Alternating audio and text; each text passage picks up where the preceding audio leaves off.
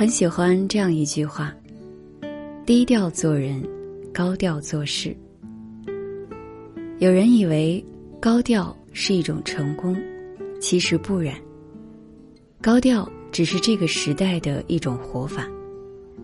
当然，每个人都有选择自己的活法的权利，选择什么都无可厚非。于是，另外一些人就去选择了另一种活法——低调。低调的人。一辈子像喝茶，水是沸的，心是静的。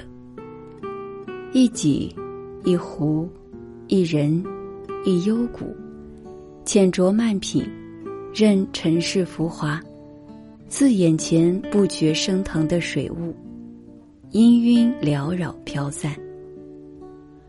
茶罢一敛居，绝尘而去，只留下大地上。让人欣赏不尽的优雅背影。地不为其低，方能聚水成海；人不为其低，方能服众成王。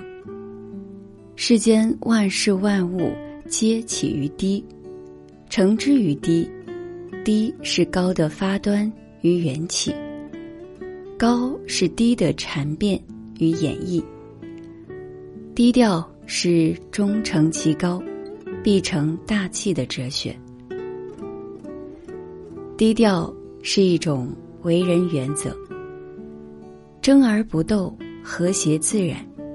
正如季羡林在他的《泰山颂》中写的那样，他的为人也如泰山般低调而崇高。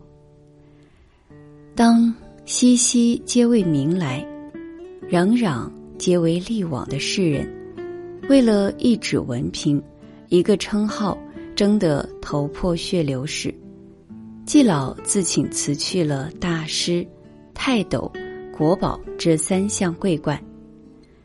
他舍弃的是虚荣，保留的是文学的纯真与人格的高尚。低调是一种行事智慧。我和谁都不争。和谁争，我都不屑。这句杨绛钟爱的英国诗人兰德的诗，恰恰是先生自己的写照。新著出版，出版社有意邀请他召开作品研讨会，杨绛却坦陈：“我只管把稿子交出去，读过我书的人都可以提意见，怎么卖书？”不是我的事情。杨绛的文字韵致淡雅，拥有不知不慢的冷静，比那些声泪俱下的控诉更具张力，更发人深省。他的作品，他的人，正是凭着这种低调的智慧，达到了文学大家、翻译巨匠的高境界。低调是做人的最佳姿态。美国开国元勋之一富兰克林年轻时，去一位老前辈的家中做客，昂首挺胸走进了一座低矮的小茅屋。一进门，砰的一声，他的额头撞在门框上，青肿了一大块。老前辈笑着出来迎接，说：“很疼吧？你知道吗？”这是你今天来拜访我最大的收获。一个人要想洞明世事、练达人情，就必须时刻记住低头。富兰克林记住了，也就成功了。低调方能铸就高阁，低调的人深藏不露，也从不盛气凌人。曾在《读者》杂志里看到一句话。越是德行高尚的人，越是谦卑低调。对于他们来说，低调本身就是一种德行。左右逢源的人和谁看起来都很好，但是谁也不跟他真正好。低调的人，跟谁也疏疏落落的，但每个人心底都盛着他，左右逢源的人需要周旋于各种复杂，于是自己变得很复杂。人一复杂就疲惫。低调的人只需要静对自我的世界就好了，活得简单也快乐。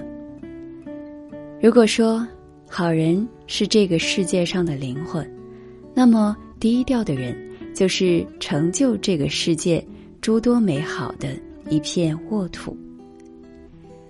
低调的人，犹如茫茫沙漠里的一方绿荫，清爽宜人，给人希望。赐人清凉。低调的人是一道迷人的风景，让你流连忘返，回味无穷。低调的人是一面明镜，让你看到自己的不足，同时也读懂了人生。低调是一种超然洒脱、平和豁达的人生态度。低调做人，就是卑微时豁达大度，显赫时不骄不躁。低调所呈现出的是一种大气，一种从容。低调做人，就是要学会藏锋敛迹，多思慎言，与人为善，还要学会谦虚平和，淡泊豁达。心胸宽广，低调，让你拥有坦荡人生，宠辱不惊；低调，让你审时度势，游刃有余。